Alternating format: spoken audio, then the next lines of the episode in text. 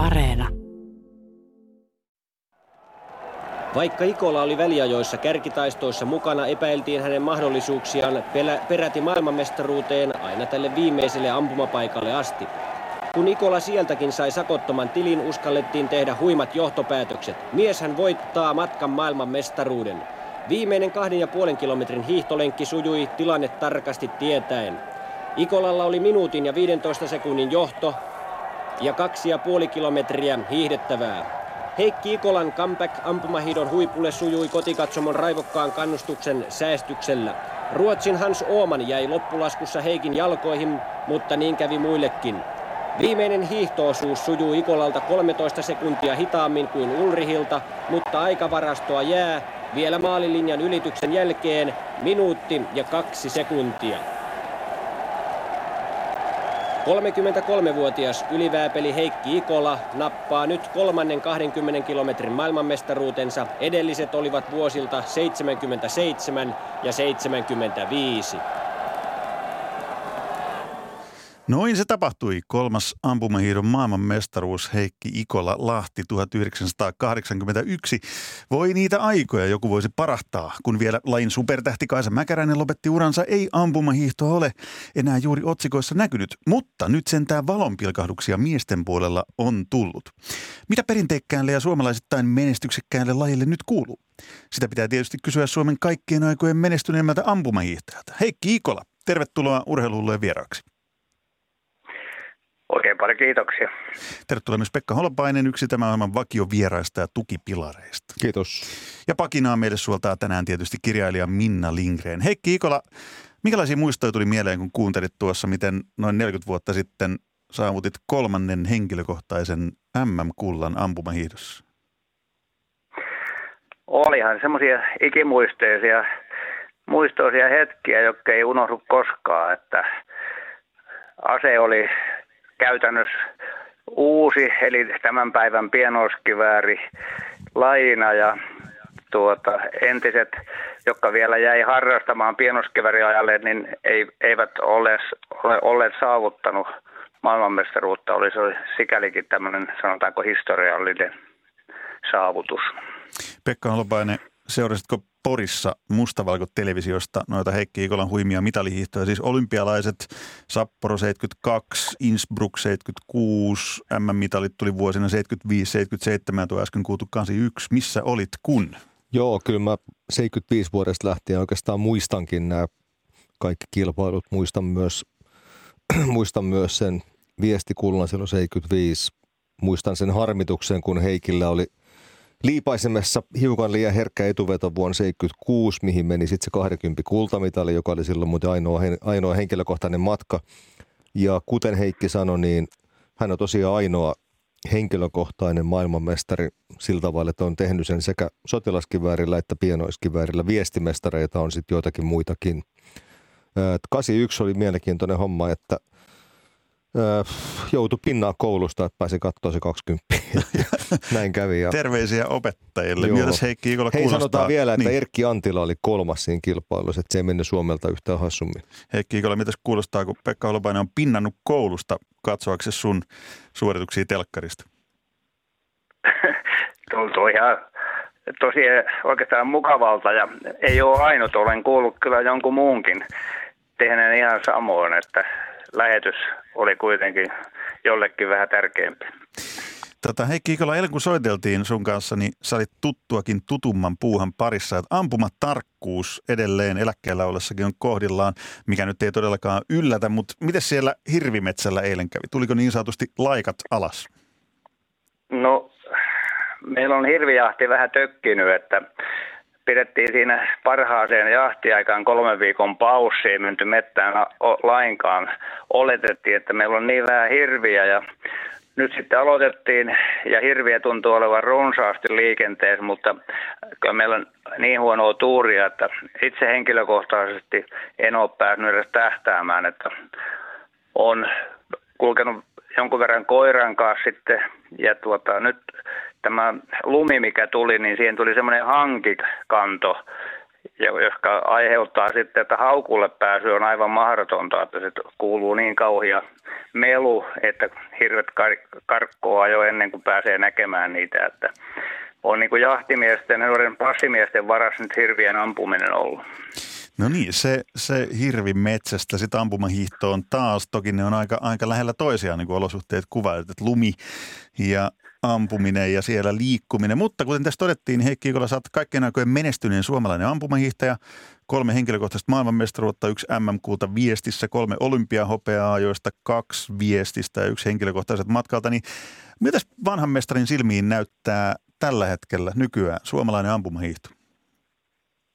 No täytyy sanoa, että nyt kun Kaisa lopetti, niin näytti hetken aikaa todella synkältä, mutta nyt on pientä valoa näkyvissä, varsinkin toi tuota, Seppälä poika on nyt kaksi kertaa ollut jo tuota, kymmenen parhaan joukossa ja suksi kulkee aika mukavasti lähelle jo näiden huippujen vauhtia. Ampumanopeus on parantunut, ampuma varmuus on myös parantunut, että on ihan mukava odotella ampumahitokisoja, kun siellä on toiveita, että suomalainenkin voi pärjätä. Ja Olli Hiirensalo on myöskin kohentunut, kohentanut myös ampumavarmuuttaan, että on ampunut tällä alkavalla kaudella erittäin hyvin, että on tämmöisiä toiveita, että nyt kun muukin joukkueen jäsenet ottaa näistä pojista vähän mallia, niin toivottavasti saadaan vielä semmoinen hyvä viestisuoritus, joka olisi niin kuin aika tärkeä lajille. Tässä Heikki sanoi sanan Seppälästä, eli suksi kulkee, että siellä tänä päivänä nyt vaan ei voi enää esimerkiksi Heikki Lahdes 81 saa muut kaikki 20 laukaustaulua, mutta että sekään ei riitä, ellei suksi liiku todella hyvin. Tämä on mielenkiintoista Heikiltä kuulla tietysti, että kun tänä päivänä katsoo ampumahiihtoa, niin se on kaikin puoli tällainen moderni urheiluviihdepaketti. Se on loistavasti TV-ohjattu, se on loistavia urheilijoita, se on kaikin puolin näyttävä laji. Mutta muistan silloin, kun katteli Heikki teidän aikaan, niin siellähän piti välillä odottaa kilpailun jälkeen, että miten siinä kävi, kun ne taulut ei ollut kaatuvia. Sitten siellä näyttösuojassa räknättiin, että tuliko yhden vai kahden minuutin ohilaukaus. Ei tietenkään ollut mitään taka-ajoita ja massalähtöjä.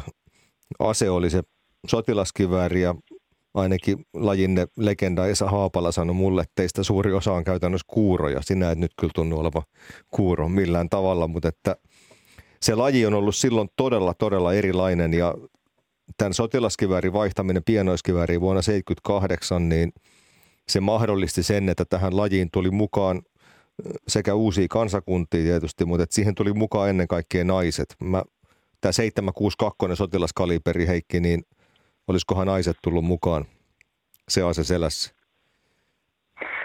No siinä täytyy korjata, että tuota, mekään ei ammuttu tässä niin kuin loppuvaiheessa varsinkaan, niin ei kukaan käyttänyt 762 sotilaskivääriä. Meillä oli jotain? kaikilla tämä Sakon tuota, 243, eli se oli kaliberiltaan 616. 616, joo, aivan.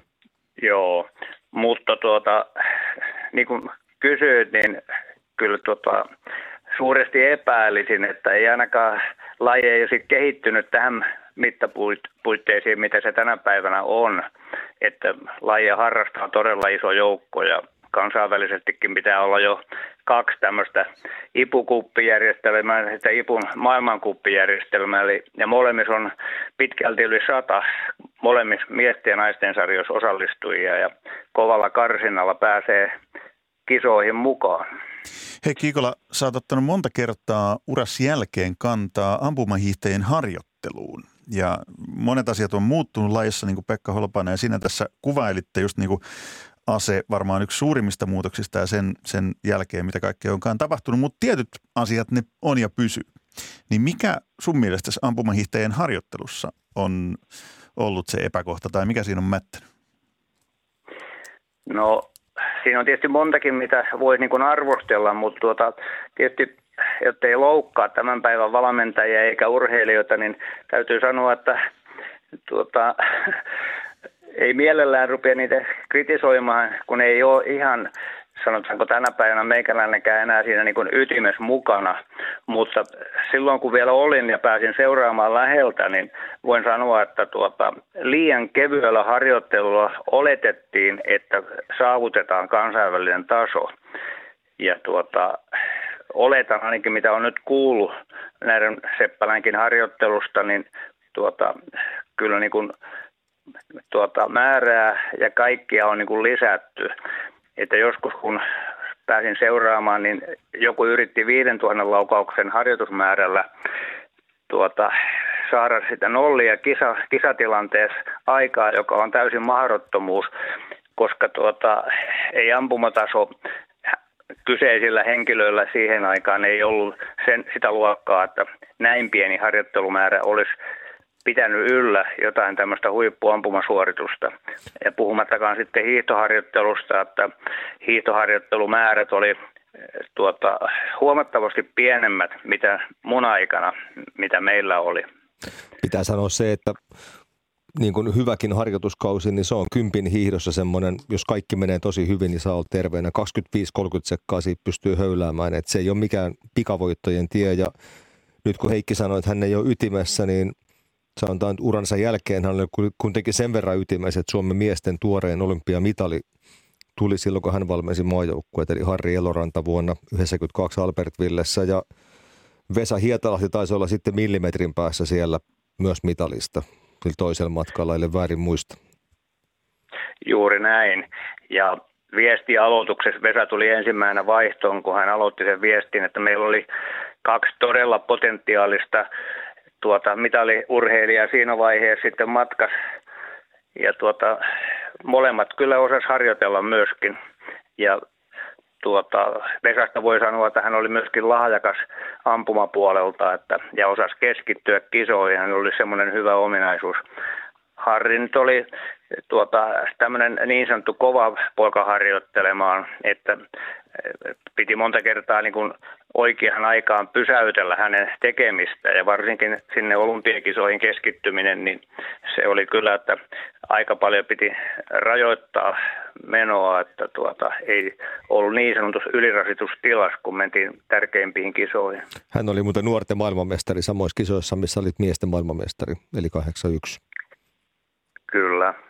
Näin siis aika kauan on vettä virrannut Vantaajoissa ja muissakin joissa sen jälkeen, kun, kun Harri Eloranta 92 Albert Ville oli toistaiseksi viimeisin suomalainen mies, joka otti olympiamitalin ampumahiidossa. Mutta hei, Heikki Ikola ja Pekka Holopainen, kuunnellaan tähän väliin meidän pakinoitsijamme, eli kirjailija Minna Lindgrenin tuotos. Kuunnellaan, mitä Lindgren on ampumahiidosta tällä kertaa keksinyt. Me kaikki tiedämme, että kilpaurheilu on sodankäynnin sivutuote siinä missä aatelistokin. Aateliset, nuo rahvaan ihailemat sivistyksen ylläpitäjät, jotka istuvat kartanoissaan itkemässä perintöverosta, ovat sodan synnyttämä eliitti. Nimittäin mikäli mies selvisi sodasta hengissä, hänet aateloitiin. Ja koska aateluus siirtyi isältä pojalle, syntyi näiden ammattisotilaiden keskuuteen sodankäyntiin liittyviä harrastuksia, kuten ratsastus, metsästys, miekkailu ja ammunta, kaikki yhä olympialajeja. Modernissa aatelittomassa Suomessa kunnostautui militantti urheilukasvattaja Tahko Pihkala kehittämällä joka lapselle sopivan sodankäynnin harjoitteen nimeltä pesäpallo. Sen avulla me olemme oppineet taktiikan ja tekniikan, jolla vastustaja haavoitetaan, tapetaan ja voitetaan. Nyt voimmekin nähdä, että Pihkala oli todellinen pelialan pioneeri, eikä siten ole ihme, että maasta, jossa liikunnan ilo juurrutetaan lapsiin sotastrategian keinoin, nousee jatkuvasti tietokonepelien superosaajia. Mutta mennäänpä metsään, sillä siellä suomalainen sotilas on parhaimmillaan. Aina kun on lunta, on koulutettu taistelijoita ampumahiihtäjiksi ja sen tähden on mahdoton sanoa koska ja miten laji keksittiin. Se ikään kuin kuuluu pohjoisten leveyspiirien geeneihin himo hiihtää ja ampua pakkassäässä. Lajia kutsuttiin pitkään sotilaspartiohiihdoksi ja tuo nimi paljastaa kauniisti, mistä partioliikkeessäkin on kyse.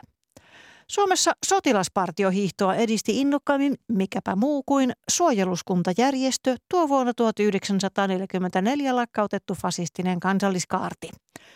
Ampumahiidon uljaan historian ainoa takapakki tapahtui 70-luvun lopulla, kun sotilaskivääri korvattiin naurettavalla pienoiskiväärillä. Sehän on siis meidän militanttien näkökulmasta lelu, jolla ammutaan seuraavia eläimiä. Orava, piisami, näätä, kärppä, hilleri, Heinesorsat, tavi, haapana, punasotka, haahka, alli, telkkä, tukkakoskelo, riekko, pyy, fasaani, nokikana, lehtokurppa ja sepelkyyhky.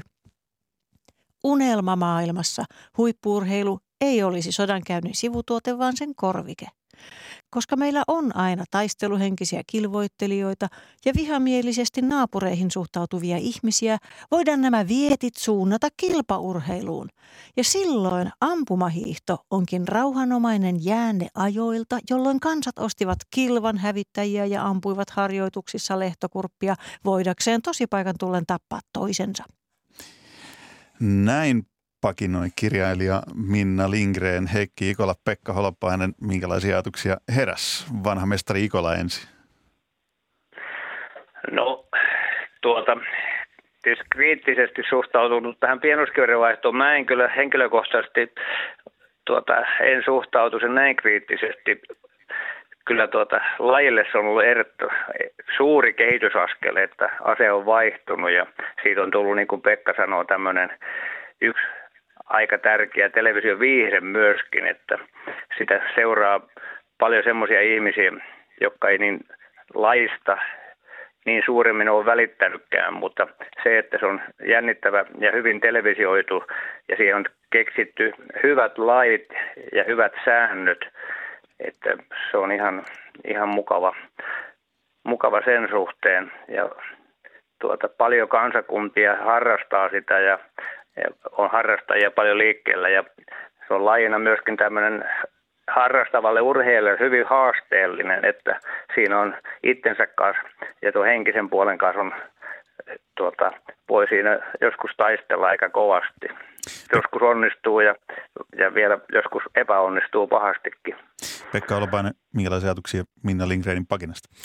Se eläinkavalkaari oli aika hieno. Mä itse asiassa mä en tiennyt, että niitä kaikkia voi tosiaan ampua pienoiskivärillä. Että se ehkä, tuli... ehkä, ehkä Minnasta kuoriutuu tänne metsästä ja mitä hän ei ole koskaan aikaisemmin paljasta. Sen verran voi Heikki vielä mennä tuonne historia virtaa virvelöimään, että siis sotilaskivärillä ampua matka oli 150 metriä, mikä on varusmiespalveluksessa käyneille miehille siis tutku. Se on se normaali ampua matka rynnäkkökivärillä, mikä radalla on. Ja, ja sitten vielä näistä voittomahdollisuuksista, niin – eihän silloin sun aikana niin olympiakisoissa, niin kymppihän tuli vasta vuonna 80 kuvioihin, eli sitä ennen oli vaataa 20 kilometriä.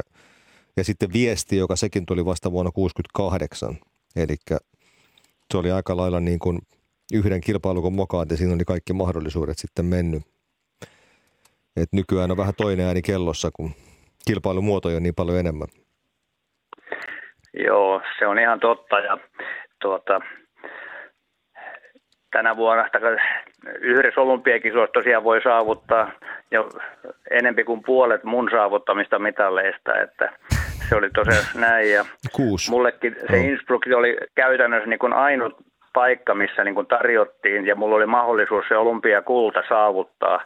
Sapporosen pääsnyt hiihtämään 20 ainoastaan sen viestin ja sitten Lake Placid, joka oli kolmas olympiakisareisu mulla, niin siellä sairastuttiin sitten koko joukkue, että siellä meni niin kuin sitten siellä vankilan petis tuota, makaalle se koko kisa, että se oli niin kuin semmoinen suuri pettymys.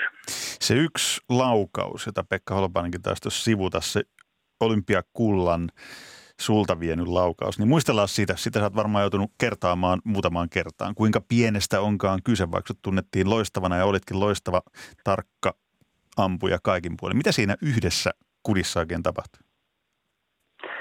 Se oli semmoinen tilanne, että kun mä tulin siihen viimeiselle paikalle, mulla oli kolme ampuapaikkaa puhtaasti ammuttu ja huolto sanoi, että tuota, jos saat kaikki osumaan, niin oot olympiavoittaja ja tuota, siinä tuli sitten, kun mä kolmasta laukausta tähtäsin, tuli semmoinen tuulenpuuska ja tuli ajatuksia, että no enpä riskeeraa mitään. Ja nostin aseen ylös ja hengittelin siinä sitten syvää ja odotin, että se tuulenpuuska meni ohitte.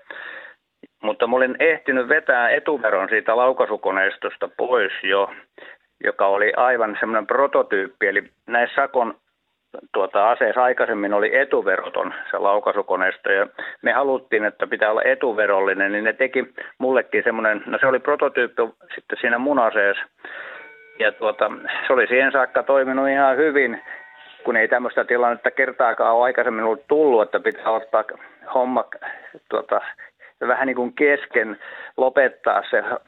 Ja tuota, mä niin kuin varmistelin sitä osumaa ja sitten kun mä kosketin siihen liipaasimen, asen piippu osoitti vielä ihan taivaalle, niin se ase laukas sinne.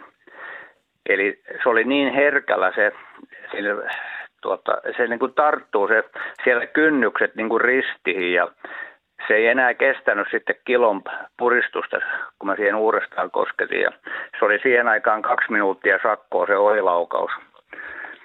Ja sitten mikä sen teki aika henkisesti vaikeaksi sen lopuun, kun oli kaksi laukausta vielä ampumatta ja nyt oli kaksi minuuttia ammuttu taivaalle, niin että me saimme sitten osumaan vielä ne kaksi viimeistä kutia. Kruglov, Ikola, Jelitsaarov, joo, mutta se oli harmittava homma. Sellainen kilpailu, mikä on mielenkiintoinen, sivuisit tätä Sapporon olympia, olympiaviestiä vuonna 1972. Mä otan siitä esille yhden toisen historiallisen urheilijan, eli Mauri Röppäsestä oli tulla Moskovassa ainoa suomalainen, joka on saanut mitalin sekä talvi- että kesäkisoissa, mutta hän hävisi sitten pisteellä sen pienoiskiväri täysottelun bronssin siellä ruotsalaiselle Uule Johanssonille. Kaikkea sitä ihminen voi muistaa. sama, sama, samaa tuli miettineeksi, kun Pekka Holopainen tota, aloitti tämän. Mielenkiintoista on se, että teidän joukkue, eli Ikola, Saira, Suutarinen, niitä kaikki kolme olitte vielä Innsbruckissa mukana, että siinä sitten vaan Röppänen vaihtui tähän Henrik Flöittiin, joka on jo ilmeisesti edesmennyt.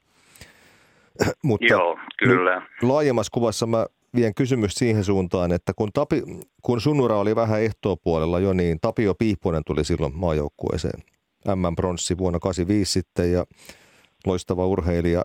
Niin hän oli erityinen kummajainen tässä lajissa, koska hän oli siviili ja te kaikki muut olitte sitten puolustusvoimissa tai rajavartioistossa ja edelleenkin näistä kovista ampumaihtomaista, niin erittäin monessa on sama systeemi. Eli ne on sopimussotilaita tai sopimustullimiehiä tai jotain, mutta käytännössä ammattiurheilijoita.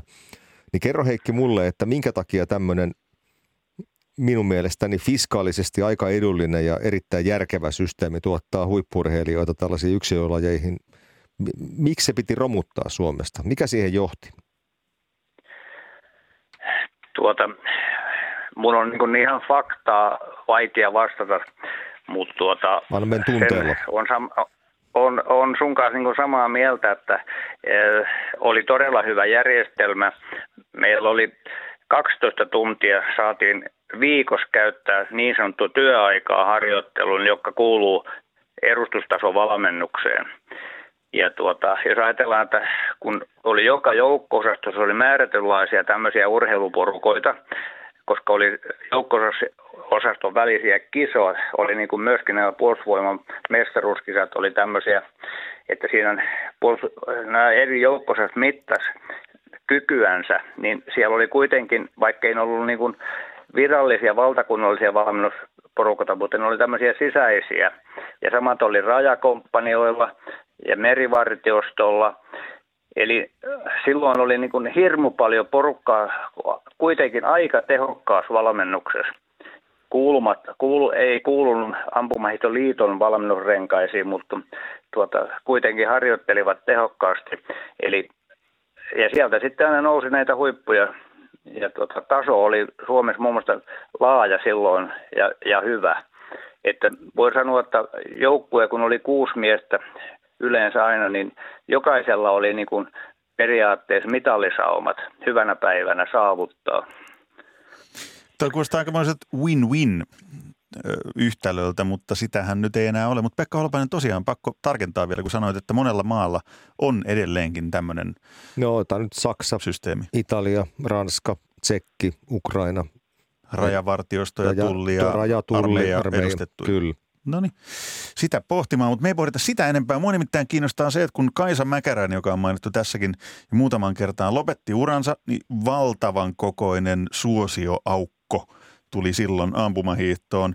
Heikki Ikola, sun aikana sinä ja muutamat muutkin piditte ampumahiihtoa esillä, toitte mitalle ja toitte menestystä sinä kaikkein eniten, mutta Suomi kaipaisi nyt ampumahiihdolle keulakuvan se on varmaan kaikille selvää. Kaisa Mäkä, Mäkäräisen jälkeen ja hänen tilalleen, niin kuka se sitten olisi? Jos miehistä puhutaan Tero Seppälä, Olli Hiidensalo, mitä veikkaat Heikki Ikola, onko, onko heistä tämän tyhjön täyttäjäksi? Tero Seppälä on kuitenkin nuori kaveri, vielä nuorempi kuin Hiidensalo, että jos pitää veikata, niin veikkaisin, että Tero on nyt semmoinen kaveri, joka sitten kantaa tätä suurinta vastuuta lain menestyksestä. Ja tuota, toivottavasti Tero saa nämä nuoret pojat myöskin sille tasolle, missä hän itse kulkee. Siellä on, on rantaa ja, ja useampi tämmöisiä, jotka on osoittanut nuorten sarjassa jo lahjakkuutensa. Että siellä on vielä tarvii muutaman vuoden harjoitella kovaa ja tuota, tehdä ampumaharjoitteja myöskin. Ja tuota, oikeaan aikaan oikeat tehot ja kisakauteen pitää myöskin osata sitten palauttaa, että saa ne tehot mitattua sieltä ulos. Kyllä meillä kuitenkin on harrastajamäärä tällä hetkellä aika hyvä verrattuna moneen muuhun maan. Että meillä on vain on niin hirmu vähän näitä huippuja, mutta harrastajamäärä on kuitenkin semmoinen, että sieltä periaatteessa pitäisi kyllä semmoisia löytyä. Heikki, silloin 76 vuonna, niin kun saamuit yhden laukauksen taivaalle, niin Suomi menetti jääkiekkomitalin sillä tavalla, että Suomi teki maali, jota ei koskaan hyväksytty. Hannu, Hannu Kapanen, jonka varmaan jollain tavalla tunnekin henkilökohtaisesti. Kyllä. Niin tota, minkä ihmeen takia sä et ollut silloin jäällä tekemässä sitä maalia, joka olisi hyväksytty, koska sellainen näkymähän sulla oli. Te asuitte Kanadassa, missä innostuit oikein kunnolla jääkiekosta, osoitit siinä erittäin suurta lahjakkuutta ja kun teidän perhe palasi Suomeen, niin oliko se nyt Tampereen Tappara, joka lähetti autokolonnan Jurvaan kysymään, että voisiko Ikola-poika muuttaa Tampereelle? Et kerros, sit, kerros et, vähän siitä. Et, et, et sitten muuttanut Tampereelle lätkän perässä. No tuota, joo, me tutustuttiin Kanadassa, asuu tämmöinen pariskunta kuin Hokkaset, ja ne muutti sieltä Suomeen sitten aikaisemmin, kun me tultiin, ja, ja Eerikki oli kuullut, että tuota nyt me ollaan tullut takaisin Suomeen, ja hän näki mun jääkiekkoinnostuksen siellä Kanadassa, ja, ja tuota mun peliäkin, ja niin ne tuli tosiaan niin ihan, ihan kertomaan, että tämmöinen mahdollisuus olisi, mutta pitäisi tietenkin muuttaa sitten tuota Tampereelle ja mä olin ainut lapsi ja isä oli sairas, niin mulla ei semmoisia mahdollisuuksia periaatteessa sillä hetkellä ei ollut ja tuota, se niin kuin, tämä hieno ajatus tyrehtyy siihen. Te olitte Ontarios ilmeisesti vai? Ontarios vaikutettiin silloin, joo. joo. Eli jääkiekkoilijan uraakin olisi ollut tarjolla, mutta sanotaanko näin, että suomalaisen ampumahiidon näkökulmasta kävi siinä mielessä parhain päin, että pitäydyit, pitäydyit sitten ampumahiidossa.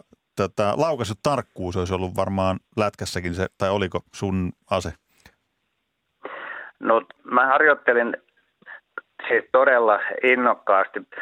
Me asuttiin siellä jäähallin, sanotaan siinä oli 150 metriä jäähallille, niin mä olin siellä semmoinen tota, vakioasiakas ja aina jäällä, kun suinkin oli pienikin rako, koulun pihalla oli kaksi jääkaukaloa talveaikaan ja tuota, kymmenen aikana siellä sammuu valot, niin kyllä Ikolan poika siellä melkein aina oli siihen saakka, kun valot sammuu, että kyllä se oli niin kuin, tuota, kun hiihtoharrastukin oli, kun mentiin, mutta mulla ei ollut vastusta siellä, että se hiihto tyrehtyy sen takia, kun ei, tuota, ei ollut vastusta.